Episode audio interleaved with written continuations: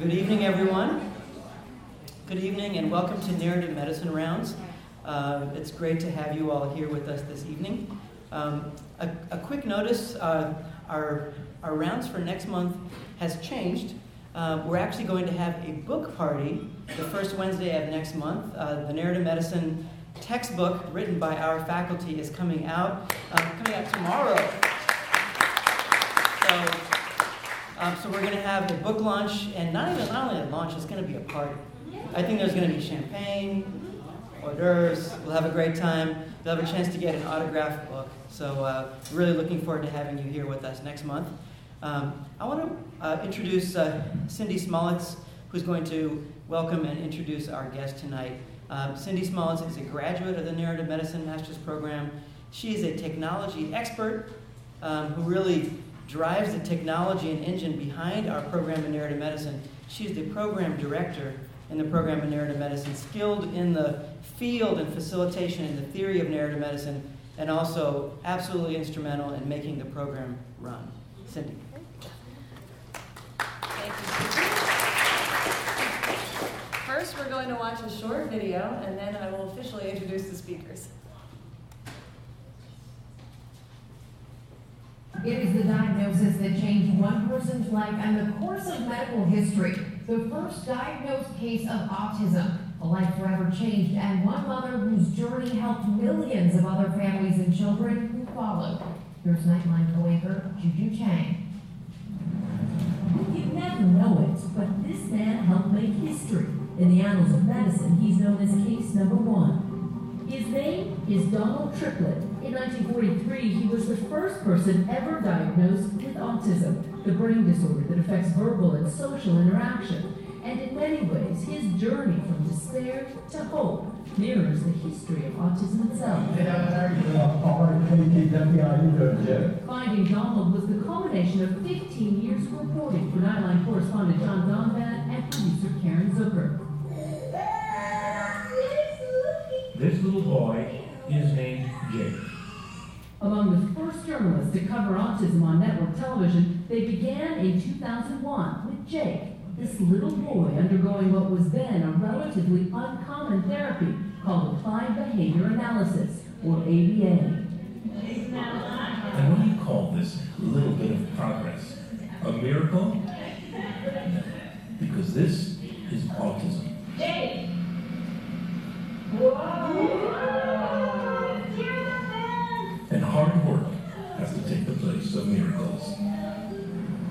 And they found what some parents refer to as hope in unlikely spots, like on this beach in San Diego, where children with autism were finding some solace in learning how to surf.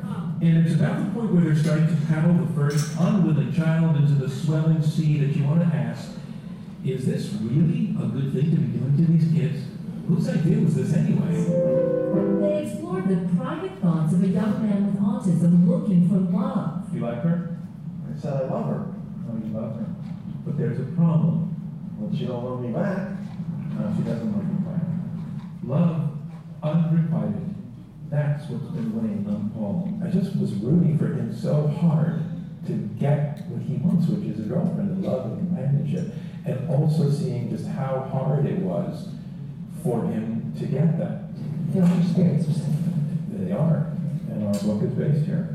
Armed with their scripts, the duo have turned their first drafts of autism history into a comprehensive book in a different key the story of autism. Your book is really a chronicle of a labor of love. In a different key is the, the, the story of all these unsung heroes who took their love and mobilized, literally. And any parent can relate to that. And that first child, case number one, Donald Triplett's mom, Mary, was a steely advocate for her son, removing him from a harsh institution and refusing to let him be marginalized. She was keeping up conversation, feeding him language all the time. A boy who didn't really have much language, and because of that, ultimately, language began to come to him. Oh, hey, Megan. I didn't want to like this one. Uh, yeah, by the way, She taught him how to drive. Yeah. It's kind of breathtaking. In what way was that an example of parental love driving this whole evolution of our understanding of autism? It's never giving up. It's never taking no for an answer. He was 27 years old, I think, when he first learned how to drive. She was going to do everything she could in her power to give him a life. And at 82, Donald today is still an enduring testament to his mother's love, a theme common throughout Zucker and Donvan's Nightline stories. People ask that all the time, that, oh, looking back, you know, was it worth giving up your law practice, you know, moving your house, relocating again? And 90% of the words that he has, we taught him. So how much is a word worth? How much is one word worth? Every word is priceless. The intimate access the pair received to these remarkable families was no accident. I have a 21 year old son, Nicky, who has autism, and when he was first diagnosed, I didn't know where to start. And as soon as I hit the ground running with him, I thought I have to just keep figuring out what's out there, and I have to share it with the world. Like a true journalist. It was a little bit hard to say we want to do stories about autism. Stories about what? About autism. It was only 16 years ago, but really, a lot's changed in the last 16 years. Was the only show who would do it. We didn't want people to look for miracles. We wanted to show them what was real that was out there that might be able to help their family. Covering autism, an organic transition for Zucker, immersed in the neurological disorder every day with her son. But Donvan had a very different journalistic background. Tell me about the evolution for you of, you know, dashing foreign correspondent, you know, out on every breaking news story, to basically channeling your thoughts and your reporting towards one single topic. You can't do a story about a person with autism without sitting down and becoming, or forming a relationship. And in the beginning, I didn't know how. So it was a, it was a very big switch from action to very, very personal and intimate with somebody who I have to travel more than halfway to them to understand. What are the future chapters in the history of Adults. We have not looked at adults. As a society, we more or less, not perfectly, but more or less, said, when these kids are kids, let's give them all the opportunities we can to help them have great adulthoods. Then they turn 21, and all of that sort of goes down the drain in a lot of cases because people need continuing help. But where are they? They're living at home with their parents often, and for the, those 40 years after school, a person with autism has really not gone anywhere, not done anything. Did you have a goal, John, going into the book? Caren, as a member of the community, as at that time when we started out, you had a little boy, now you have a man. I joke about over this. It's, it's been a big, What makes you emotional? her, her kid. I know that Caren's always said what she wants is when her kid, now a man, is out there in the world, that she won't be the only one who has his back. That it'll be everybody. and she wants this book to get people who read it to be willing to be those people, to be there for her kid. So uh, it. For Nightline, I'm Juju Chang in New York. Thank you. How do we get this black? Okay. Okay. Um, now I'm teared up. Um, it is a pleasure to introduce the speakers today, officially Caren Zucker and John Donvan. Caren Zucker is an investigative journalist and a television producer of ABC's World News and Nightline. Working alongside Peter Jennings, Charlie Gibson, and Diane Sawyer, she covered economic summits, presidential campaigns, social trends, and the Olympic Games. Emmy, nom- Emmy nominated, she was honored for her part in ABC's coverage of 9 11. John Donvan was a, is a correspondent for ABC News and host and moderator of the Intelligence Squared U.S. debates. During his journalism career, in addition to anchoring such broadcasts as ABC's Nightline, John served as chief White House correspondent and held multi year postings around the world. He won three Emmys and the Overseas Press Club Award and performs as a live storyteller with the group Story District.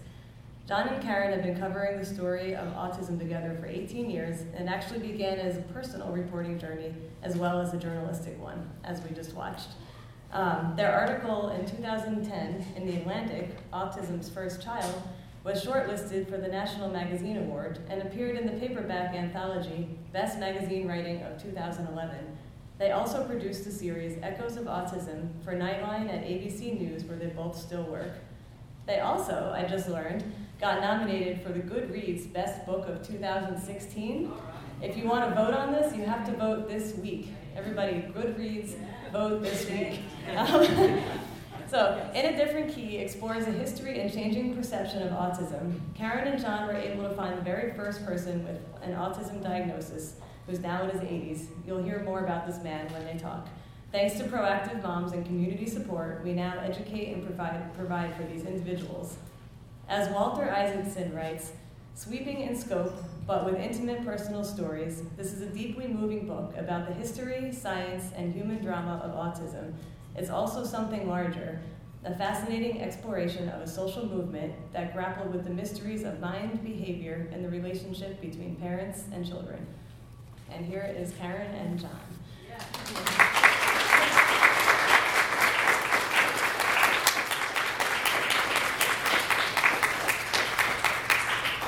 Thank you. Thank you very much. Thank you. Thank you.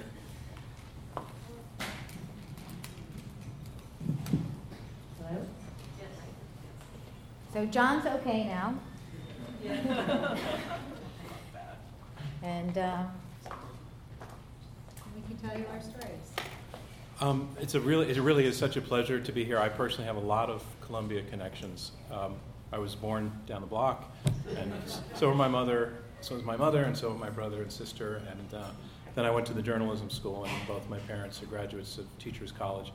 So uh, I've had a lot of, I've, I, I spent big parts of my childhood, as I recall, running around the basement of this building because I just, I just remember big steam pipes. Was that, did I imagine that, or was that from watching Alien too many times? Yeah. So um, it's, it's really a pleasure uh, to be in front of this group. And Caren, you normally ask a question when we begin uh, to learn a little bit about the audience. Well, we're wondering how many people in the audience um, have a connection to autism, have a child or a family member that has autism. So a fair amount of you. And is there anyone in the audience that is on the spectrum that has autism? And is there anybody who's working as a professional in the field as well? A lot of people.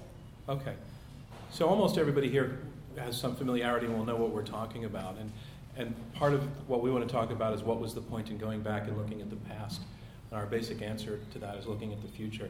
It's something that took us much, much longer than we thought. The reality was that the, uh, the history had never been told before. We, we thought that there would be books that we could turn to that would sort of lay it out for us, and there really uh, wasn't anything in this kind of depth. And what we signed on for was a project that was going to take two years, and it ended up taking seven. Um, and, uh, and, and I, you know, we we spent a lot of time working together, so I think you're going to notice that when you've spent that long working on a project together, that you really have a tendency to finish. Finish each other's sentences. Yeah, yeah. so there's going to be it's going to be a little bit of interrupting as we do that, but we're all very comfortable with it. Um, Try not to get annoyed. Yeah. Um, Unless someone's saying something really important and I interrupt. um, no, we worked it out. Neither of us knew how to write a book when we began, which is one of the reasons that it took us seven years. But the other part was that the story really had never been told. And um, as you saw in the film, we decided to, in, in the sense of having a beginning, to try to find out whatever what we could about the first child ever diagnosed. And um, by, by first child diagnosed, what we refer to is the 1943 article published uh, in a now defunct journal called The Nervous Child, um, in which um, the Johns Hopkins child psychiatrist Leo Kanner first described the cases that really launched the, the recognition of the concept of the diagnosis in the English speaking world. And he, um, he wrote about a boy, um, he actually wrote about 11 children, but he gave them, numbered them, and case one was this boy he described as Donald, no last name given, just the initial T, Donald T. And we were able to, you know, it's, it's all accessible in the medical literature. Kanner wrote quite a bit about Donald over a period of about 15 or 20 years, and we were able to piece together the story of what had happened, that he came from uh, a small town in Mississippi. At one point, Kanner actually mentioned the name of the town. Many, many years later, it was a town called Forest. and that his parents were uh, quite prominent and well to do people in this little town, both well educated. The father was a graduate of Yale Law School, and the mother was a college graduate, and they had some wealth. And um, Donald was born in 1933 and um, caused great concern to his parents when he showed no sort of relatedness to them. Primarily, that was the main thing. But he was also echolalic, which meant that his speech was composed of repeating back things that he heard. Um, but he also had some extraordinary apparent talents for memory, for example. Um, again, it might be part of the echolalia, but once, one year before he was two years old, his mother sat down and played a set of Christmas carols. And he, she only played each song once, and then he ended up walking around the house singing all of the songs verbatim. Um, but he also liked to spin things, and he. Not unlike my son, I have a 20, 22 year old son with autism. And we found along the way when we were talk, when, when we met Donald that there are a lot of similarities between my son and Donald, which is what's so fascinating about the disorder to begin with. That in the span of 83 years, 83 to 22, that you can still see how alike these two men are. So we were we were able to piece quite a bit together about uh, about why why they went to um, Hopkins and how they did. They, they their pattern really was one that w- we would see repeated for decades and decades afterwards, which would be parents would become concerned. They would start making rounds of doctors. The doctors wouldn't know what they were talking about. Um, they would usually try to tell the mother not to worry, but then ultimately um, somebody would say, Your son has, um, your son, usually son, your son or daughter has some sort of serious mental illness or intellectual disability, or uh, sometimes they just did use the word insanity outright. And almost always they would be recommended to give the chi- put the child away in an institution for life. And, and that's what everybody did. And that's what Donald's parents did, in fact. Um, for at the age of three, he was put in an institution in Mississippi, and um, but after about 13 months. Um, for reasons that we can only surmise, but we, our guess is that they just thought they'd given up too early. They pulled him out, and that's when they got into Hopkins, and got to see Kanner. And Kanner was the uh, Austrian-born uh, unquestionably the leading child psychiatrist of his day. In fact, the field wasn't very, very well developed, so he didn't have a lot of competition, but he was very highly regarded uh, and wrote the textbook, literally, Child Psychiatry, that was used for three to four decades afterwards. So Kanner, um, you know, spends some time with Donald and sees him again um, the following year. The, the first meeting was in 1938. He sees him again the following year, and then a few more times between then and 1945. And he doesn't really, in the beginning, know what it is he's looking at, but in the end, uh, in 1943, he publishes an article in which he proposes that what he's seeing is something that hasn't been described fully in the literature before. He uses the adjective autistic, which he borrowed from schizophrenia. Schizophrenia had a symptom called autism, which was a social withdrawal that came and went with patients. It was not the same autism we're talking about, but it was in a sense, it was like saying fever. Um, so he said, I'm seeing autism in that sense. but he didn't use autism, he said autistic. But within two years, he had started to call it an ism. And so this was the launching of this, of this diagnosis. But Caren and I, we come from a tradition, uh, we're storytellers, and we come from a tradition of journalism where we assume that the audience really isn't going to care if you don't give them somebody to care about. Um, we, we believe in data, but data doesn't tell a story. Uh, not, not in the sense that we tell a story. I'm sure that there are scientists who will say, yes, data tells a story. But, but we, mean it in a, we mean it in a sort of lay sense. Um, in the sense that people outside the autism community um, and, and you all here would want to. Uh, Can you speak a little louder? Just put it closer to you, much closer.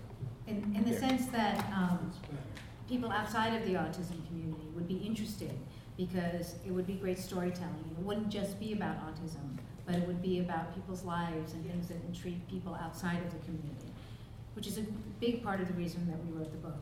So we, we had all of this about Donald's presentation to the medical establishment and how he ended up being case one. Um, but then we kind of heard through the grapevine that Donald might still be alive somewhere. And um, one of us is a great investigative reporter, and that's not me, it's this one. Um, and so Caren, Caren found Donald in 2007. Well, not actually. He was busy writing and researching, but it was my job to try to track down Donald. And um, I did what any journalist would do back in 2007, before we were all using the internet for every single thing that we did, um, I got a phone book and I opened it to the, all the T's in Forest, Mississippi. Because as John said, we, we knew that it was from Forest. And I started calling every single T, and I thought, well, it'll take me a few weeks, but I'll get through the T's eventually. I'm going to find this guy. And it was only about half a dozen calls through, I got an answering machine that picked up. And on the message was this person answered and said, Hello, happy spring, and have a wonderful fall, and a terrific 2007. And I thought, oh my God, that's Donald. I know that's Donald. It's got to be Donald. He's, he just sounds just like Mickey. I got to call John. I called John. We got him. We found him. And we knew at that moment that that was absolutely Donald T. And it was it was him. And we, um, we, we knew we wanted to meet him, but we didn't want to just go knock on his door. Um, and so we tried to reach out with, to his community, and we reached out to fellow journalists and to his family. And the most fascinating thing that we learned immediately when looking into meeting Donald was something we, we, very we should say we, about his we, wife. we, we knew a journalist who knew another journalist who knew a member of his family. So there was a chain from the first journalist to the second journalist to the fam- friend of the family to his brother to Donald was the, the chain that, and at every stage we called and said, We will back away right now if you say you don't want us involved. Because he obviously had led a private life up until that time. And, and the people that we spoke to gave us a, a really insightful clue to what was going on in Forest. Because when we said we wanted to meet him, they said, We'll introduce you to Donald.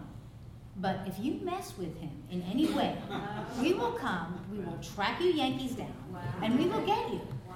And they weren't kidding. They, there was this protection and this love of this man in their community that they had watched out for for his entire life. And it wasn't going to stop now. And it was unlike anything we had ever seen before. And John and I, as we were working on the book and as we've been reporting ever since, have said if you could bottle what happened in Forest, Mississippi, you know, you could change the world because it was it was really just well, wasn't as simple as compassion, but compassion had a lot to do with it. And so, who did we find? We saw some references to it in the video. Donald's not a good interview. He doesn't chat. That's why he wasn't interviewed. Um, you can have a conversation with him, but it's very, um, very pragmatic and very brief, very terse. Um, but here's the, the sort of really amazing stuff. Um, he lives on his own uh, in the house he grew up in. Uh, we learned more about the fact that his parents were well to do. They owned the one bank in town. Um, his mother's family owned the one bank in town. So he has a trust fund, which is a very, very, very big plus for anybody with disability and very rare, obviously. But it also shows what happens when you have support. Um, he um, he uh, has great health. He has friends in the community, including those friends who wanted to protect him from any harm from us. He has a routine that he lives every day that he loves. He, uh, he learned how to, as we said, we learned how to drive when he was 27. His mother taught him. And, And- he travels all over the world. Once a month, he travels somewhere outside of the United States. And by himself, he gets himself to the airport. And this is someone who has autism. This is not somebody with super high functioning, what we used to call Asperger's. This is somebody who really still is autistic. And he has found a way to travel the world. With, with, with patterns and with obsessions. I mean, when he travels the world, he'll only go away for six days. He needs to be in church on Sunday. And then he comes back and he, he doesn't have any real interactions with people he meets along the way except as, as is absolutely necessary. He, so he takes pictures of things that he's seen on the internet or in books, and then he comes back and he numbers all of the pictures and he assembles them in his books according to his numbering system. Just like he numbers people. Well, we'll get to that. and um, and so what we what we see in this guy is somebody who's oh he plays golf. He became obsessed with golf. He started playing that when he was 23. Now anybody who plays golf tends to be obsessed, so that's not that's not that unusual. But but as we said in the article we wrote in 2010, in a lot of ways, this child who presented as the classic template for autism for the autism diagnosis when it was a far more impairing diagnosis at one narrow end of what's today called the spectrum than it is today. That child grew up to an adult who has what many people describe as the perfect retirement life. He's got, he's got a little money, he plays golf every day, and he travels around the world. And he goes to the bank a few hours a day, basically because he loves it still. Yeah, so we'll come to the bank part also. Or maybe we should get to that. What we wanted to do was figure out was there anything about his upbringing in this town where, where we've already gotten this signal that they sort of closed around him? What happened over the between the time Leo Kanner saw him in 1938 for the first time and when we saw him in 2007? Well, first, first you have to tell the brick story before you get to the bank. Okay, but. We, we actually wrote a book together, and, and it all worked out. So we But wanted it to. doesn't always all work out.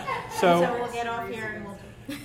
Um, um, and I keep interrupting. I'm jumping right back on my train of thought here. But anyway, my train of thought was we wanted to find out, like, how did it turn out so well for him?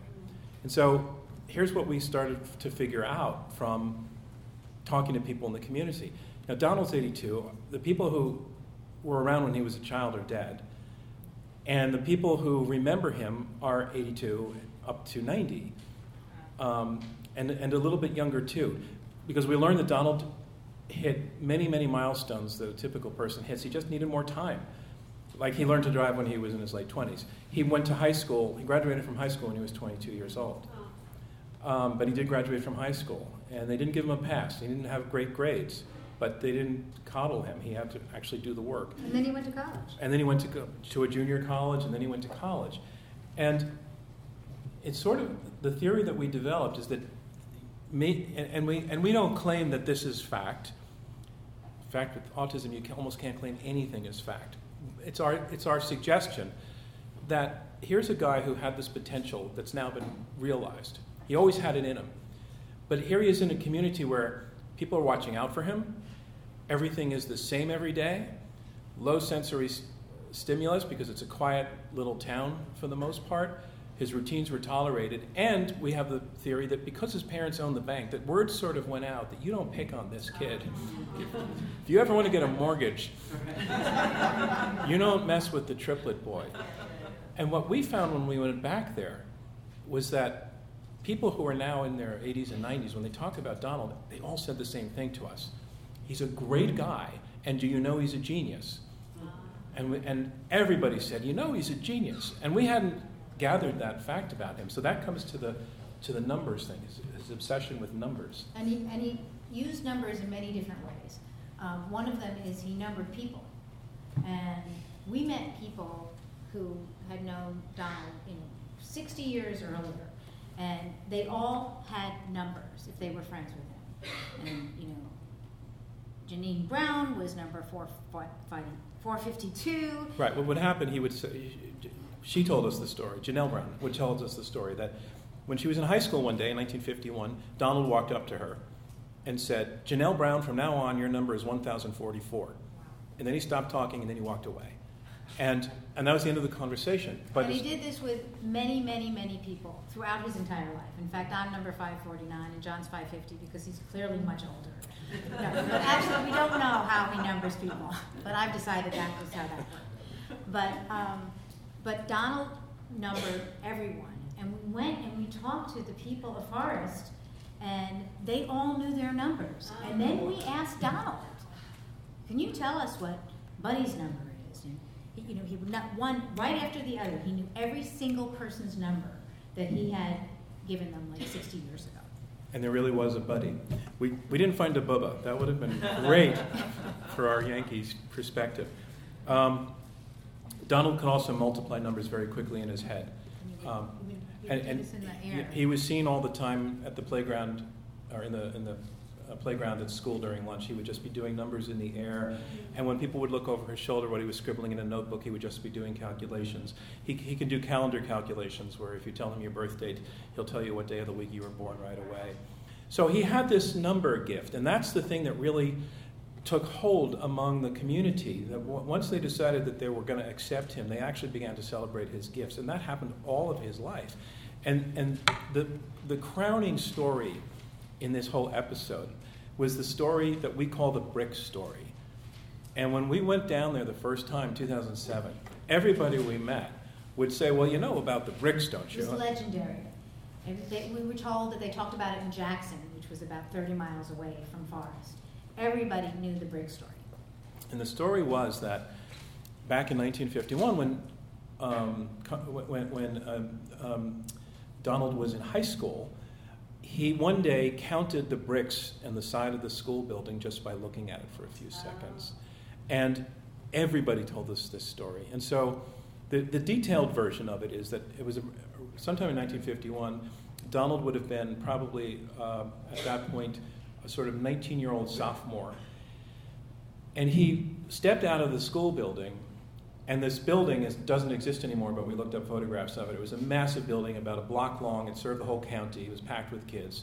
No windows along the side of it, about 40 feet high and a block long. So thousands and thousands and thousands and thousands of red bricks.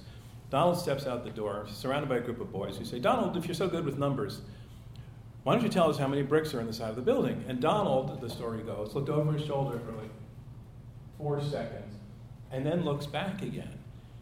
And he throws out the number. Mm. And everybody is just floored. All of these boys run off and tell their friends, and their friends told their friends. And then the decades passed, and everybody told everybody until it finally reached us. And we've become close friends with Donald. And so we were together one day, and I, and I said to Donald, so tell me, how did you do it? How'd you figure out how many bricks there were? And he looked at me and he said, I didn't. I made it out. I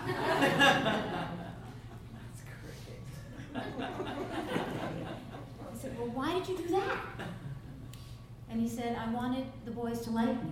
Oh. And it tells you so much about autism. It tells you more than than wanting to be liked by others and being bullied when you're young. But that he knew, he, he had the insight as, as someone with autism to be struggling with not fitting in. So, the, the other things we found operative in his life that, as we say, if you could bottle, would be great. He had the support of the community. The community was a very, very safe place, and it was accepting. Um, he, the fact that his parents had this cloud in town and owned a bank, again, not a, a, re, a reproducible variable, but there are lessons in what works. And what we mean by that is Donald had a job in the bank when he finished college because his parents owned the bank. So they took care of him. He had a place to go every day and work. More importantly, he had a place to go and work where he was not going to get fired for making mistakes that a person like him would make due to social challenges. He got second and third and fourth and fifth chances. And he made some doozies. I mean, he, people would come into the bank and he would say, hi, and he would call them by their account number. I number 43562. And then he would shout up what their balance was. And that did not go over really well. So that job was very short lived. But then there was another one, and another one. And that was that was the gift of having your parents own the bank. And but what it says for community is that we have to give these guys patience and let's find the job that's the right fit, not just the one that we give them. We do know this about uh, seven or eight of the other 11 children whom Leo Kanner described in the 1943 article where Donald was case one. He had cases two through 11. Most of the rest of them spent their entire lives in institutions, and they wilted there because Kanner checked back up and they, they had just gone completely, completely out of touch with the social setting that, that they were in.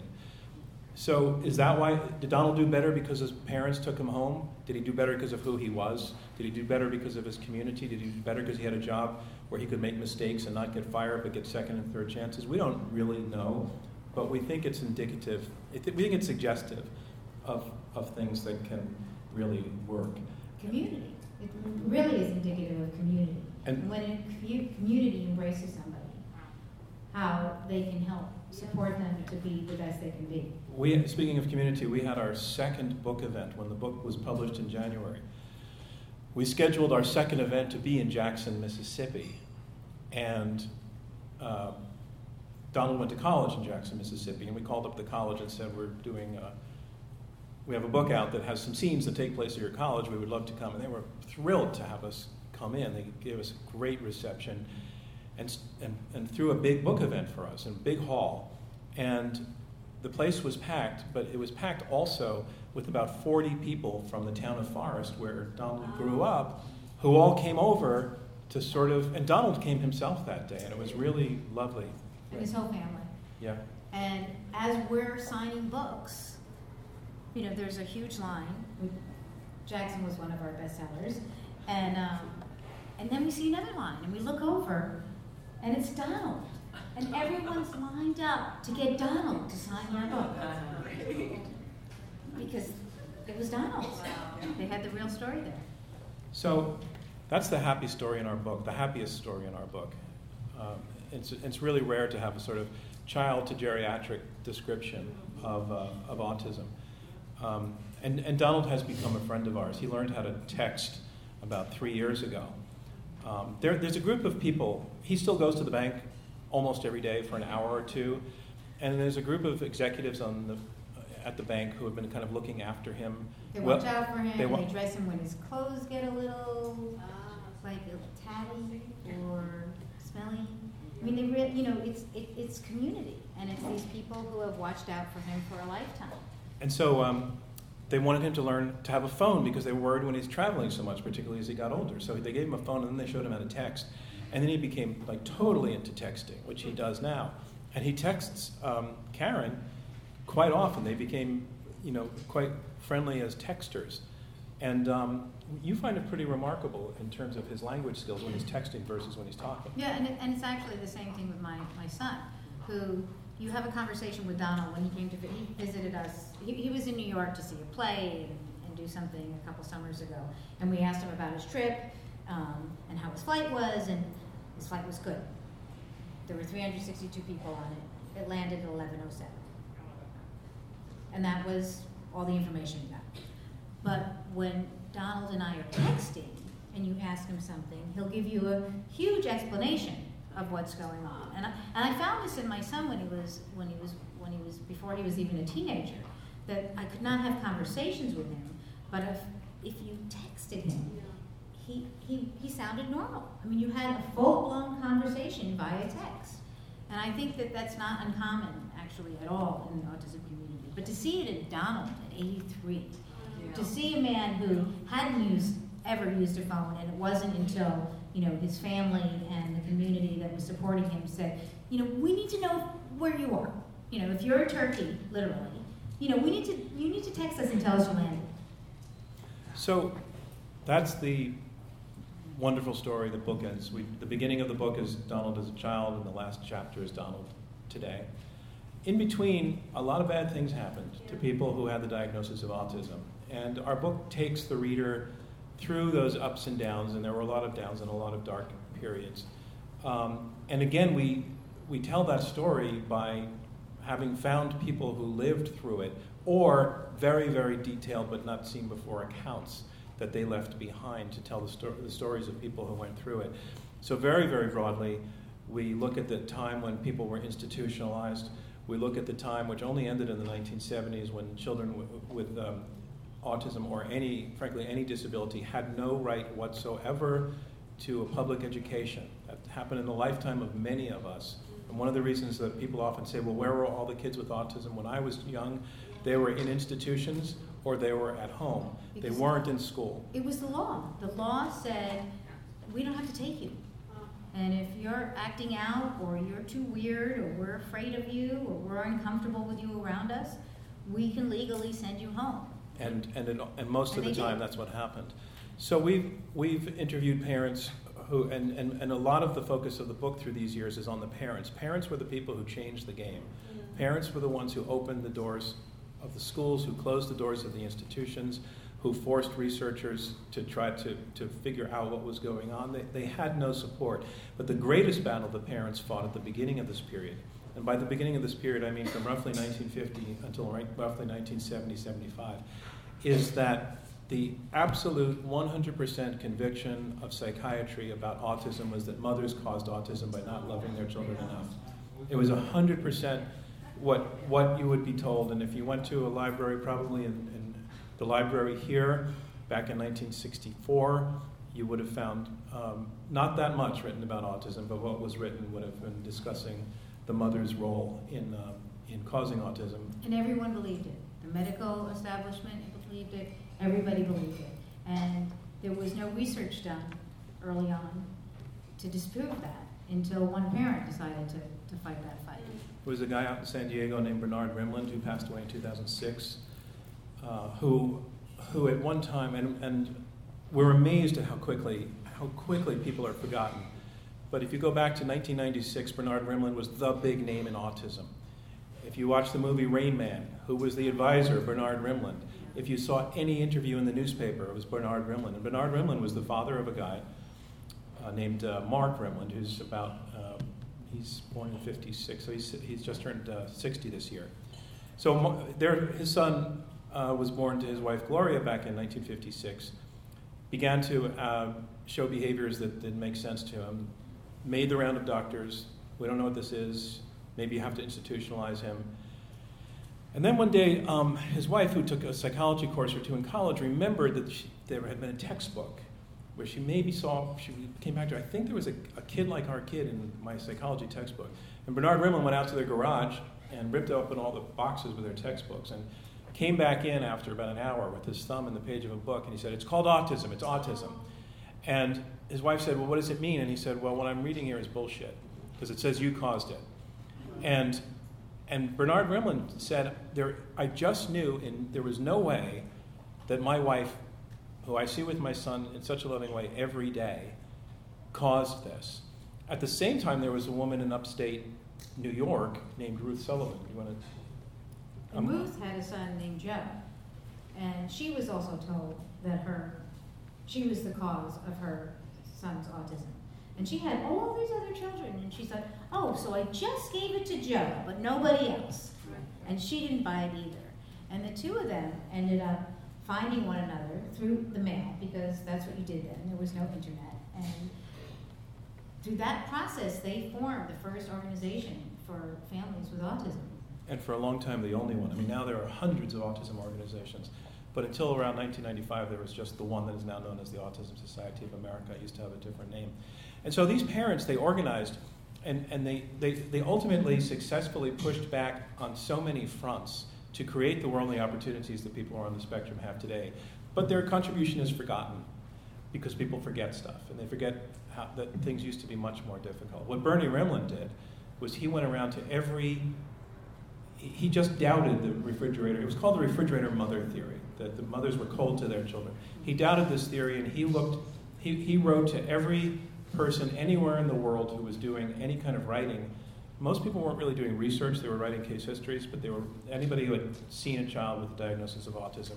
And he collected the maximum number, the, the, total number of autism cases that then existed in the world of the medical literature, which as of 1964 only amounted to about 250 kids.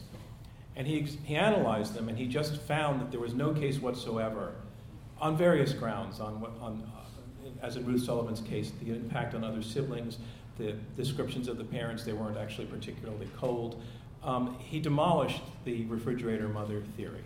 But mothers at that point in time, because that's what the quote unquote psychiatrists were saying, believed it. And that's what they read and that's what they were told. And with the exception of Ruth Sullivan and a few other women that we spoke to in interviewing for the book, most women thought, even that it was their fault. I spoke with this um, one mother, um, Rita Tepper, who was a social worker.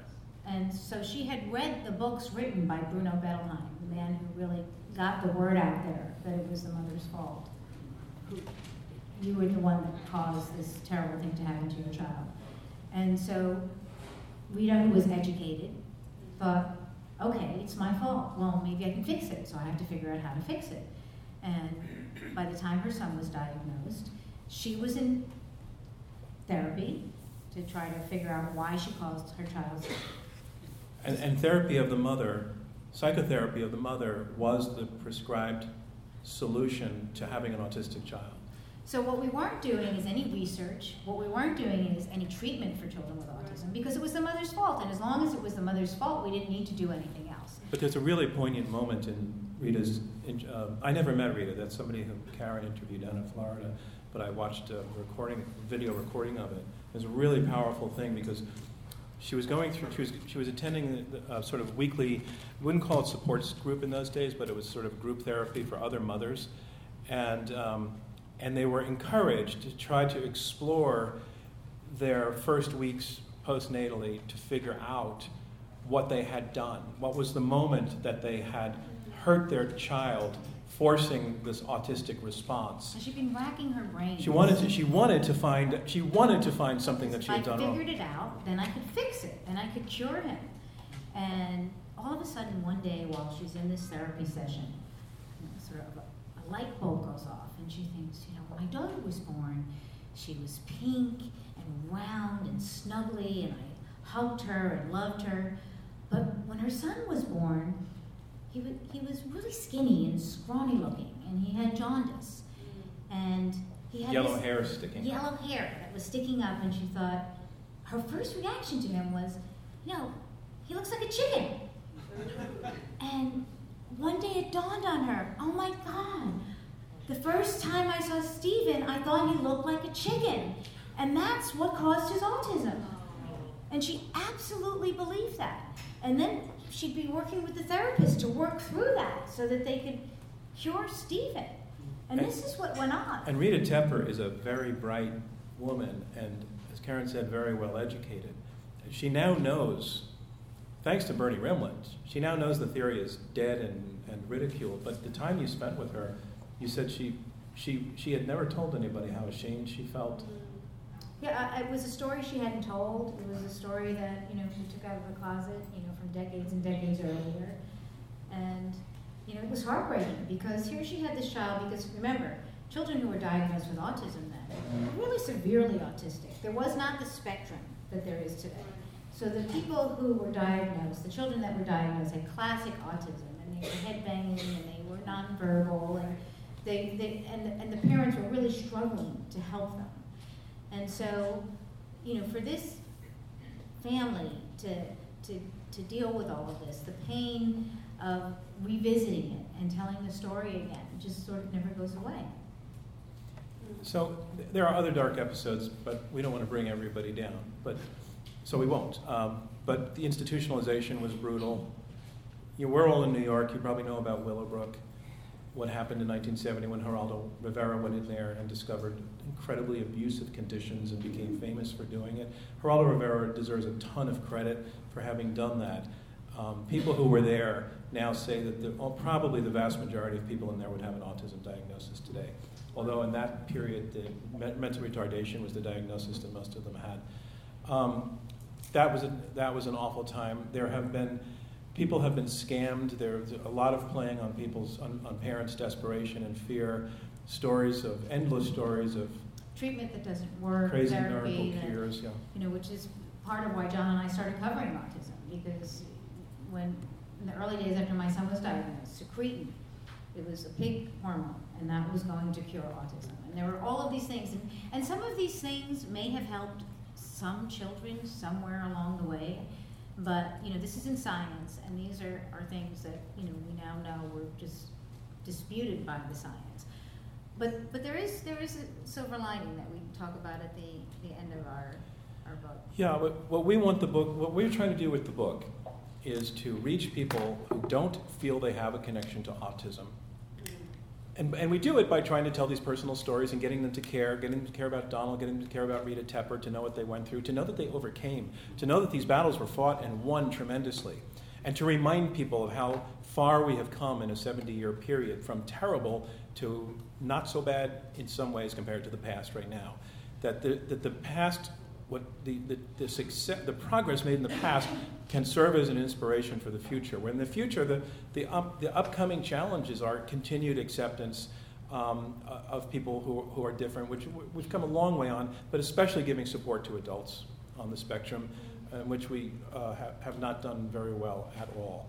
So the idea is to get people who don't know anything about autism to understand that they have a stake in autism because it's, the, it's how society has treated people who are different that has largely shaped the kinds of experiences people who are different have. And in Forest, Mississippi, it was a model of acceptance. But there are other places where it's not so great. And that, so that's the story that Caren's talking about. Um, it's, a scene, it's something that actually happened On a bus in On- Caldwell, New Jersey. on a bus in Caldwell, New Jersey in 2000 and We keep, I, I'm, I'm forgetting right now. Not 2007. 2006. But It's around that. yeah, we, we're not going to get those 15 seconds of our life back because it doesn't really matter what year it was. Um, what happened was, um, and we were told this story by um, an applied behavior ana- analyst, a teacher who was working with a, a young man who was a, a teenager, late teenager, probably 17, 18, 19, something like that, who himself did not look like a child anymore. And But he was severely autistic. and his name is Nicholas. Um, and and Nicholas was was severely autistic in the sense that he he had no language. Um, in an earlier era, he certainly would have been institutionalized for life. And this teacher was trying to teach him how to use public transportation by giving him the tools to get out on his own. Huge, huge liberator to be able to get out on your own. And in But- fact, on this day, the educator was sitting way, way in the back of the bus because Nicholas had kept moving forward and more and more away from his teacher and was now sitting on his own. But nobody knew that because he had a Bluetooth in his ear. Uh-huh. So, and so Nicholas had gone through weeks of the same route back and forth, seeing a lot of the same people on the bus back and forth. He learned how to, how to hail the bus. When the bus stops, wait till the doors open. When the doors open, get on the bus. When you get on the bus, go up the next step. When you go up the next step, put the money on. You put the money in, go to your seat. What happens if something goes wrong, miss your stop? Whatever. He had to be taught through, in a sort of contingent way, through each of these possible outcomes and steps of the experience. And he was making a lot of progress. And then this one day, um, he's on the bus, sitting to all intents, all appearances, by himself in a front seat, and um, the bus comes to a stop, and two guys get on, and they sit down behind him. Bus starts moving, and Nicholas begins begins vocalizing. He starts making some loud noises, and then he begins rocking back and forth very, very vociferously in his seat, and he begins flipping his fingers in front of his eyes. He's stimming is the term for it. Quite classic autistic behavior. And this seems to bother the two guys sitting behind him. And they lean into him and they start to harass him. And they start saying, hey man, you know, what's your problem? Anyway, stop doing that. What's wrong with you? And then all of a sudden, this other guy sitting across from them jumps up and looks at them and say, hey, says, hey buddies, what's wrong with you guys? Why don't you back off? He's got autism. And at that moment, the entire bus stood up behind him. Not, not, not literally, but figuratively. Hmm. And they became the community. The, the guys who were harassing Nicholas, everybody wanted off the bus.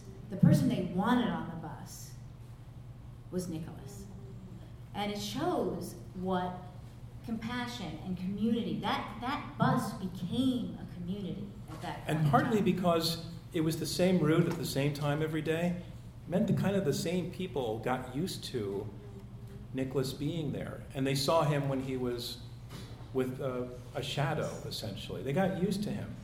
So that we really do think of that as a community. And a community, in the, in the words of the teacher who told us about this, this episode, he feels these communities pop up all the time temporary transitional communities where at the same time every day you, you might all hit the same deli at the same time and, and start to get to see the same person or you might all take the same bus or you might all go to this, the same place in the park on saturday under the shade and you get used to each other and, and the idea he's saying is these are all communities and And we choose to embrace people who are different in those communities or not. And we have that choice.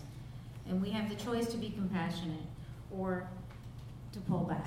that's what and that's our message from the book is that we're all on the bus mm-hmm. and we can we can be the people who who back up Nicholas. We can be especially that guy who stands up and defends him, or we can be the bullies.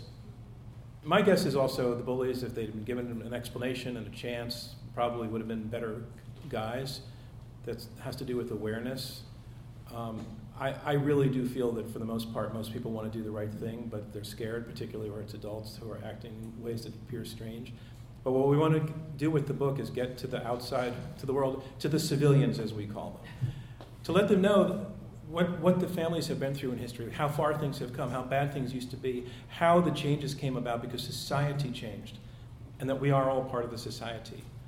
Um, and, and, I know that sounds like a total cliche, but it's to, like many cliches, it's totally true.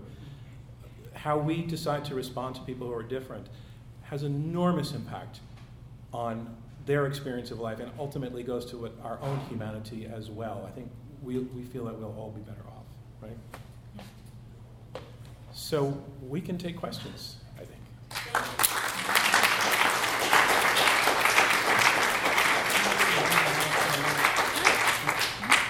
So let's uh, open the floor to questions. What's the earliest age that they can diagnose autism in a child? They actually can diagnose it very, very, very early now. I mean, they can't confirm it, but they're they're looking at babies as young as as six months old. Um, and, and that's usually because there's a sibling that has autism. So they're on the alert because it's gene- there's a genetic component.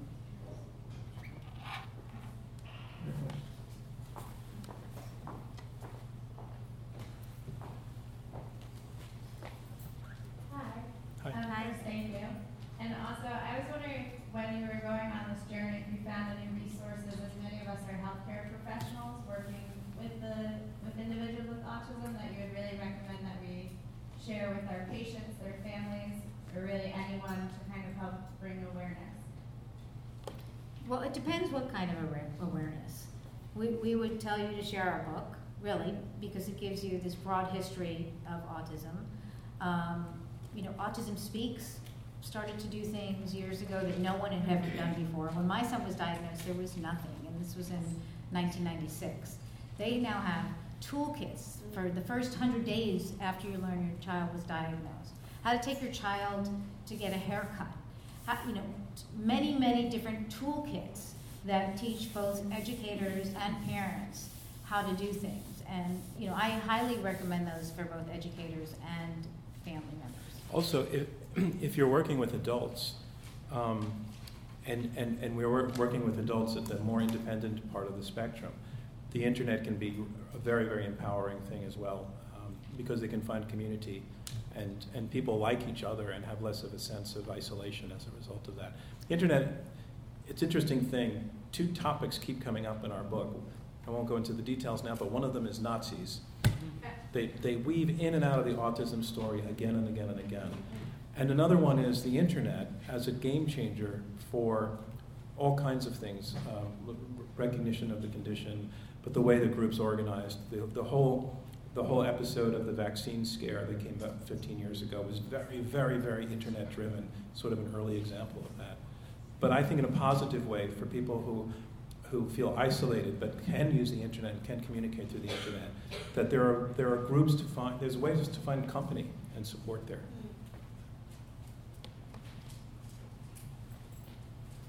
I'm a documentary filmmaker, so I know that you collect a lot of stories when you go to finally create this one thing, this one book. Were there any stories that got left out that you wish you could have woven into the narrative, um, or any since you've published that you wish you could share? That like just one that you could share with us tonight, or two, maybe. The, we, our, our book was cut by 45%. So, uh, we keep reporting on it. So we've been doing stories on PBS, and we did find some other stories that we've we've since told, but they're not in our book. We, we had a whole chapter planned on uh, how autism is perceived by other cultures. Our, our book is very, very Anglo-Saxon oriented. Um, and we didn't want it to be that way, but at some point we had, we had to literally throw out, you know, chapters and chapters. But the, the, the thing that we call autism, and, and by the way, that's a whole other topic, but we're not sure that the word autism really refers to something very concrete, but that the thing that we all think we're referring to when we use the word autism. Autism spectrum. Is, is uh, yeah, is, um, is filtered by other communities in dramatically different ways. Um, and I went to Israel and Palestine um, and interviewed, uh, in that case in Palestine, I interviewed a, a, the head of a school. And then, and it, my connection to autism comes through my brother uh, in law, who is Israeli and who has uh, quite profound autism. He's not at all independent. And my mother in law was one of those early campaigners who changed the face of how the condition was um, understood in her country. And co-founded the first program for autism in the country. But so I, by spending some time there, um, I discovered a couple of extremes. Um, well, one, one was that in the Palestinian, stigma and shame has always been part of the autism story, but in certain cultures it's been more powerful. And in the Palestinian community, it's still very difficult for families, she told me, to talk publicly about their children who are disabled, and they hide them. And she, she told me that, in fact, there was one family who had twins with autism who deceived the rest of the family into thinking that they were just going to a regular private school two towns away. And she would, the mom would drive the two kids away and do a long circuitous route to get back to the school that was specializing in autism. Um, the same thing is, we, we're just doing a piece now that's going to be on the PBS NewsHour, that in the African American community here, there's much more, much more stigmatization of autistic disability than there, than there. It's, it's similar to what was true in white communities like 40 years ago. And they're, they're, they're underdiagnosed and they're misdiagnosed. And those things are so horrible for children with autism because early intervention is the best thing you can do with a child with autism. So if you're misdiagnosing them or not diagnosing them at all, they're not getting what they need. Yeah, the, the, the, the rate of diagnosis among African American children lags white children by 15%. The rate of diagnosis of Latino children lags white children by 50%, which is gigantic, just gigantic. And it's not because there's no autism, it's because there are no services, there's no recognition, there's no support. So, and, and, you know, often parents will think, well, what, what can I do anyway? They don't have insurance. Um, but it, also, in terms of the international story, uh, Caren went to France and found that the mother blaming idea is very much alive there still. Uh, it's it, extraordinary. I mean, there, there are pockets of the country that have moved past that, but a huge percentage of the country will not give the, the family any support services if they're not being psychoanalyzed. And then there are religious interpretations of autism in different communities. Um, there, it's, it's no longer happening, we believe, but about 15 years ago, there was a sect in Jerusalem of, of Hasidic Jews who interpreted autism as divine intervention, divine visitation. And they went so far as to hold seances where the whole community would go into an auditorium and they would put a child on the stage and they would communicate with God through the child's utterings and, and then translate, you know, sort of interpret what the child was saying. And but so it's that, still happening in South Africa where um, you, you went there as well. Where families, you know, at the most extreme end, are trying to give their children bleach to exorcisms to cleanse out their systems, and those who aren't doing that really, really believe that there is no way they can cure their child's autism unless they do these elaborate sort of prayers and rituals to get rid of the autism. And so they're just beginning to try to get treatment out there to the community. And I, I traveled with a, an advocate into rural areas where they were just learning about any kind of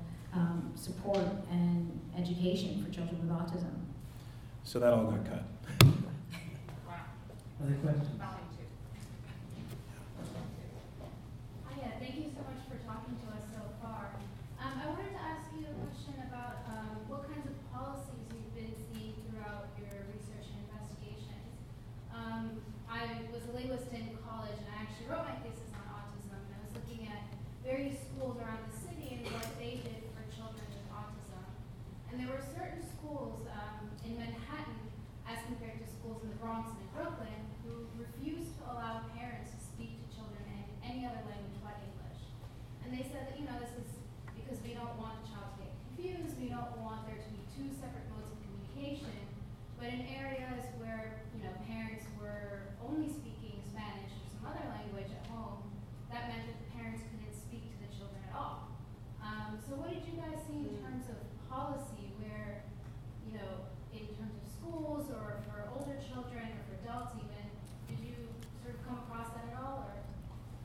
We actually didn't focus on that. We really looked at the history and those kind of policy questions.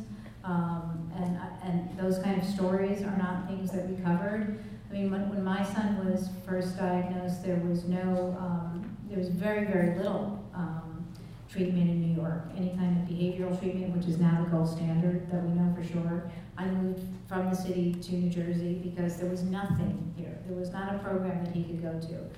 So your, your level of research is much more sophisticated. Um, and ours was more looking at the past, and you're looking at the present, and the present clearly is still has Yeah, a lot of and- problems. and, and what you describe sounds like it doesn't make much sense, um, but we're not there to judge it. But so we're not we're not jumping necessarily on the what idiots they were bandwagon, although we're tempted to.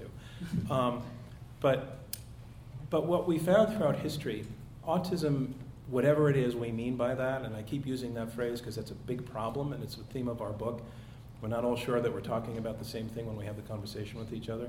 But autism is so uh, hard to pin down and to crystallize. Um, And that we've called it a spectrum now, so it's so huge. It's not even that it's hard to figure out what it is. We've now made it so broad that the, the, the, the guy with a PhD who is clearly socially disabled and struggling or struggling and really having a, a very difficult time in life is called the same exact thing as the person who's banging his head against the wall and has no language and needs 24 hour support. And we call that the same thing. And with that, with that uncer- we think uncertainty and confusion, it's our sense that over time, even the psychiatrists who thought the mothers were causing it thought they were doing the right thing. They believed it. So maybe, you, maybe this education system has a good reason for that. Maybe it, or maybe they think they have a good reason for it and it's or not. maybe they don't.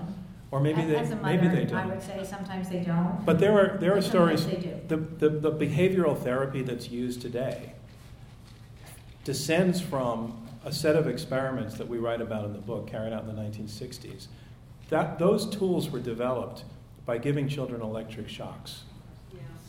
And and that's forgotten now. horrible. And it, it sounds horrible now.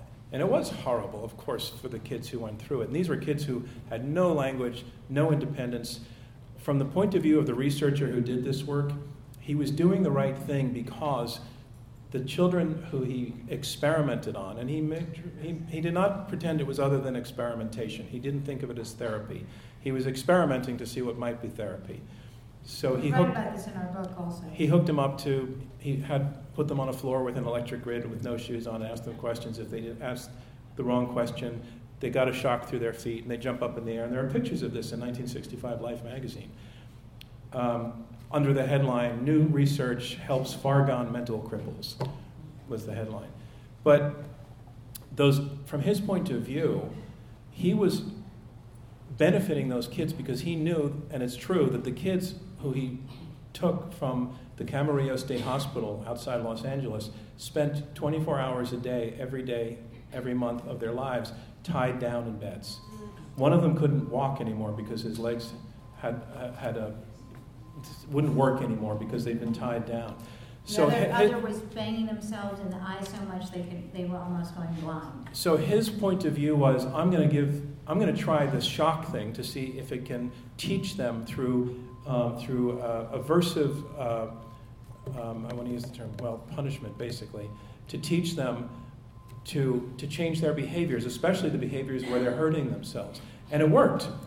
And it worked. And in 1990, uh, in 1981, he published a book that parents around, particularly in the New Jersey, New York area, heard about this and were desperate to get this book about how to work, do this with their children. And, and They weren't using shock therapy anymore. they weren't using shock therapy, but they were slapping the kids across the face, and they were spraying mustard in their eyes as, a, as the negative consequence of the behavior. But that wasn't, And that wasn't in the book. what the slapping was. but the mustard. Mustard happened in the lab. Um, and my point in bringing this up is that, that, that those basic tools have evolved tremendously after he came under enormous attack from ethicists. Um, and he, he, changed, he changed what he did. He started to say, well, how can we use positive reinforcement? How can we use praise? How can we use snacks and things like that? But that initial therapy that grew and, and lost that intensive aversive treatment has become really the gold standard, and it is the treatment that But we know. here's where I'm going to disagree with what, what, the point that I want to make. The point I want to make is that people do stuff throughout the history of autism where they think they're doing the right thing, but they just get it wrong. And that's because the autism concept, the whole thing, is so vaguely defined that we're not sure what we're talking about. So pe- people have stuffed kids with vitamins. There was a woman at uh, um, Bellevue who was giving kids 200 uh, uh, milligrams of LSD twice a day for months on end as part of an experiment. And she thought she was doing the right thing. She had a very loving attitude towards the kids. So, to get back to your question about the school, I don't think we know the answer to that, but they probably think they're doing the right thing, even though it sounds kind of crazy. Question here? Hi, I'm a clinician, I'm a neurologist, uh, and I give the diagnosis of autism. Um, I know that I try to appreciate that the moment that somebody says you have autism or your child has autism is uh, life changing, likely. Um, what are the themes, and knowing that you've interviewed many, many people, in terms of how to deliver that news, um, to be honest, uh, that this is my opinion, knowing that it is a fake diagnosis, there is no blood test for this. Um, but what are the what are the better ways for me to give that information? Well, we don't really go into that in, in the book. I mean, I can talk to you as a parent who's been through that and who knows lots and lots of parents who've been th- through that. And in the day of diagnosis is PDD NOS. It was pediatrician didn't Decide. decide. And that's what parents would say after their kid who had autism wasn't diagnosed with autism. Um, and I think part of your job is just horrible, really, um, because it, it is a devastating diagnosis. And I think it's to be honest and, but honest and direct, but you don't have to be really, they're gonna get it. So if you're honest and direct, you don't have to sort of smack them over the head. If you say they have autism, if you say they need treatment, you don't, you, and you, I, I would, I would sort of go halfway between, um, being very, very blunt and that honesty is the most important thing, but it doesn't have to be harsh. Because the news in and of itself is harsh. And that's probably not helpful. Because you probably know that already, right? No, that's exactly how I feel every day. Because that moment of doing that is life changing to them. Right. And but I'm the one delivering that news. I'm not. Right, and so you know what's gonna happen most of the time is they're gonna hate you. I, I know friends who really hate the doctors that diagnose their kids. Um, and it's, you have to know that it's not you, it's just, you're, you're, you're the bearer of really horrible news. Um, but it's not, it's not so horrible. I mean, having a child with autism is not so horrible. I have a beautiful, smart, um, twenty-two-year-old son who, who will need some kind of support the rest of his life, but I wouldn't trade him in for anything. I agree with you. I have a grandnephew who is who has been diagnosed with that. But the point that I want to make is that I deeply appreciate your message. That's very empowering to parents. To first of all question what they're given by professionals, wherever they are, and then find their own ways. Now, you mentioned that mothers have been blamed for this, for the children being autistic. Mothers have been blamed for other groups who are their friends. In the literature on schizophrenia, it says schizophrenogenic mother. Oh, yeah, and for, for crippling their children who That's go into war. right. There were for two the attacks, soldiers. two clothes, All sorts no, terrible not, things, not, yeah. not enough clothes. And the same with gay people. It's always our fault. And, and I'm still waiting for the uh, traditional psychoanalytic institutions to apologize to those groups. It's very important for parents to question and to find their own resources. I really applaud you for the work you've done on this.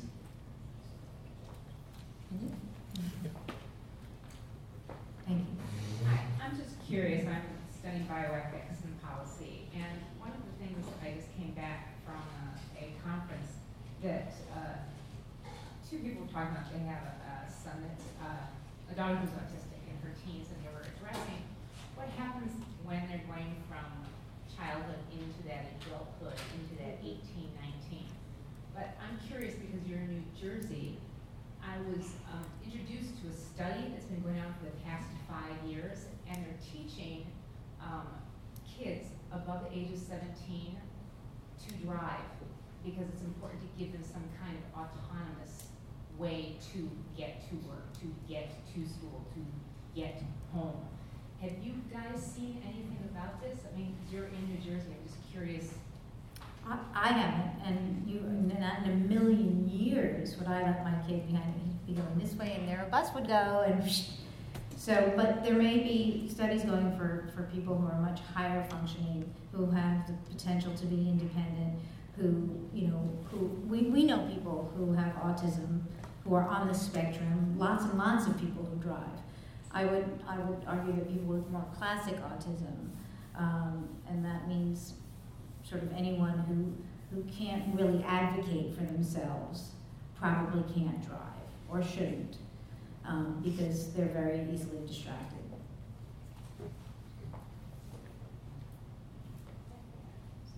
But I don't know. I don't want to sound like I, you know, John and I, you know, we're not scientists. We, we're authors.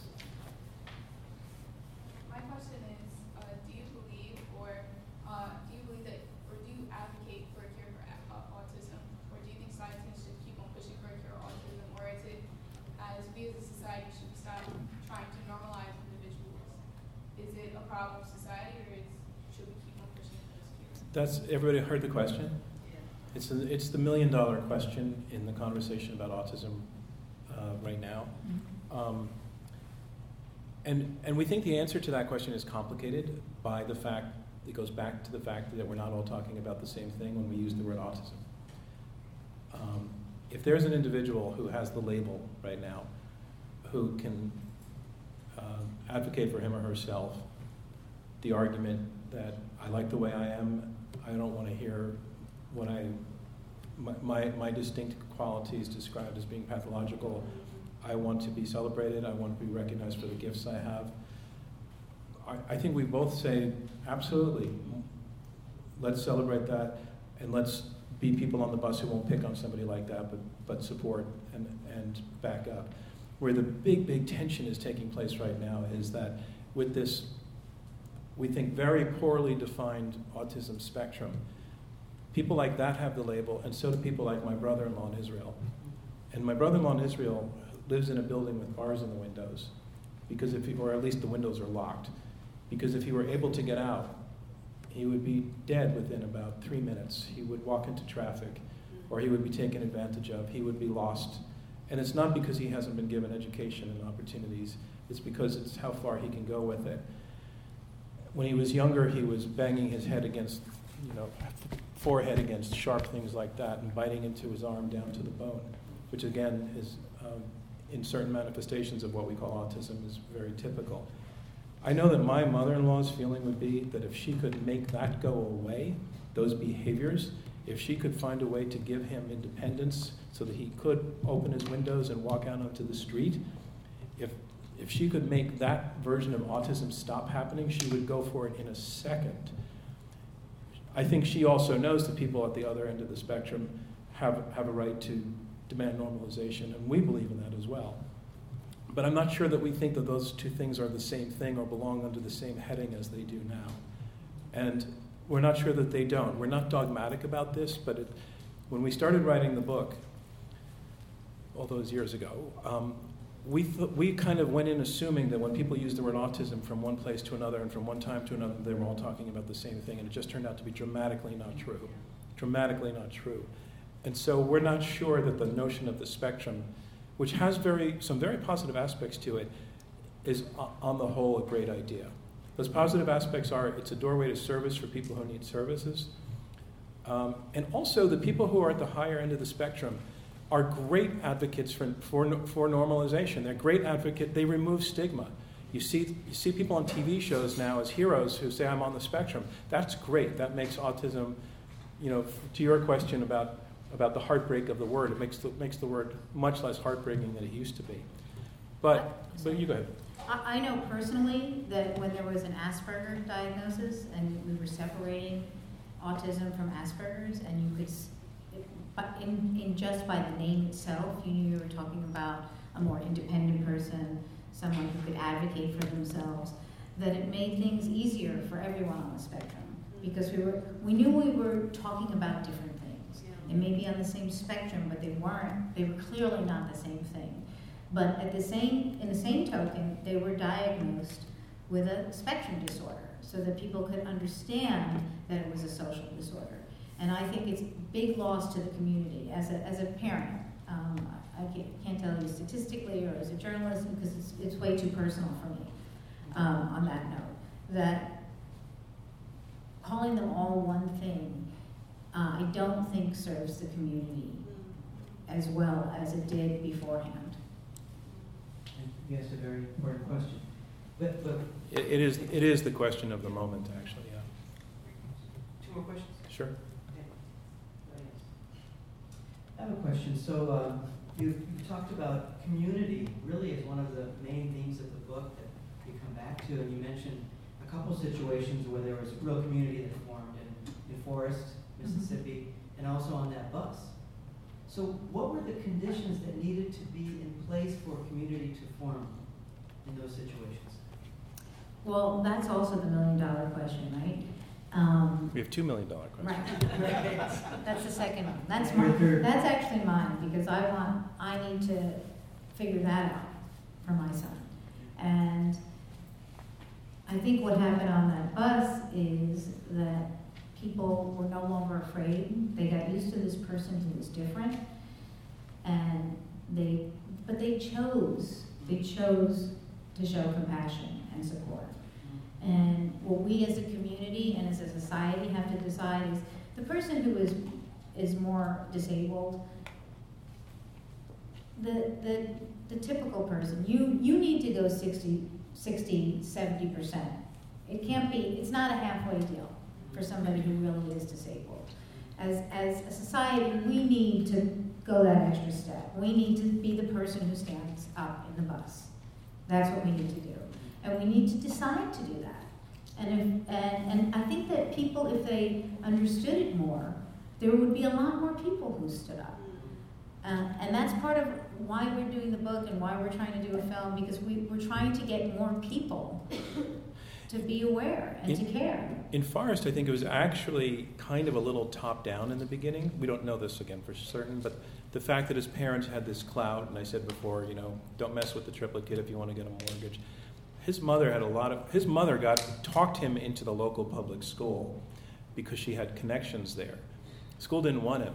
She went down and talked to the principal and said, I want my son in school. And the principal went and talked with the teacher and said, This kid's going to be in your class and you're going to make it work. And, But I did that too, and I didn't own a bank. So and you what? I didn't own a bank. Oh, yeah. I mean, my- I know, but you're living in you're living where you have the law on your side, and in that Right. period there was no law on their side. So that's why the law is top down in that sense. But it's the same. You know, we were all forced to wear. Everybody's old enough remembers when we didn't wear seatbelts in cars, and then we were forced to, and now it's smart habit. Um, Less people die. yeah.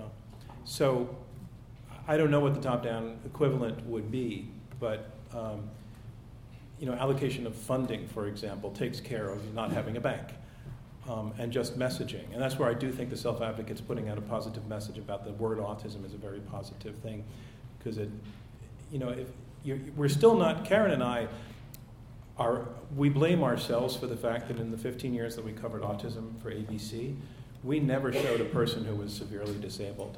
And the reason we did that was not because we didn't want their faces to be seen, it was because we wanted to do interviews. We wanted somebody who could talk about autism. Well, that cut out a whole lot of people, and that's a mistake that we think we made. So we tried to fix that, and we did a series on people who couldn't speak for themselves. And the book, the book is mostly about people who can't speak for themselves. Actually. We, we have copies of the book um, in the back. Um, and uh, you know, I'm thinking about what lessons we can take in this audience from what you have shared with us.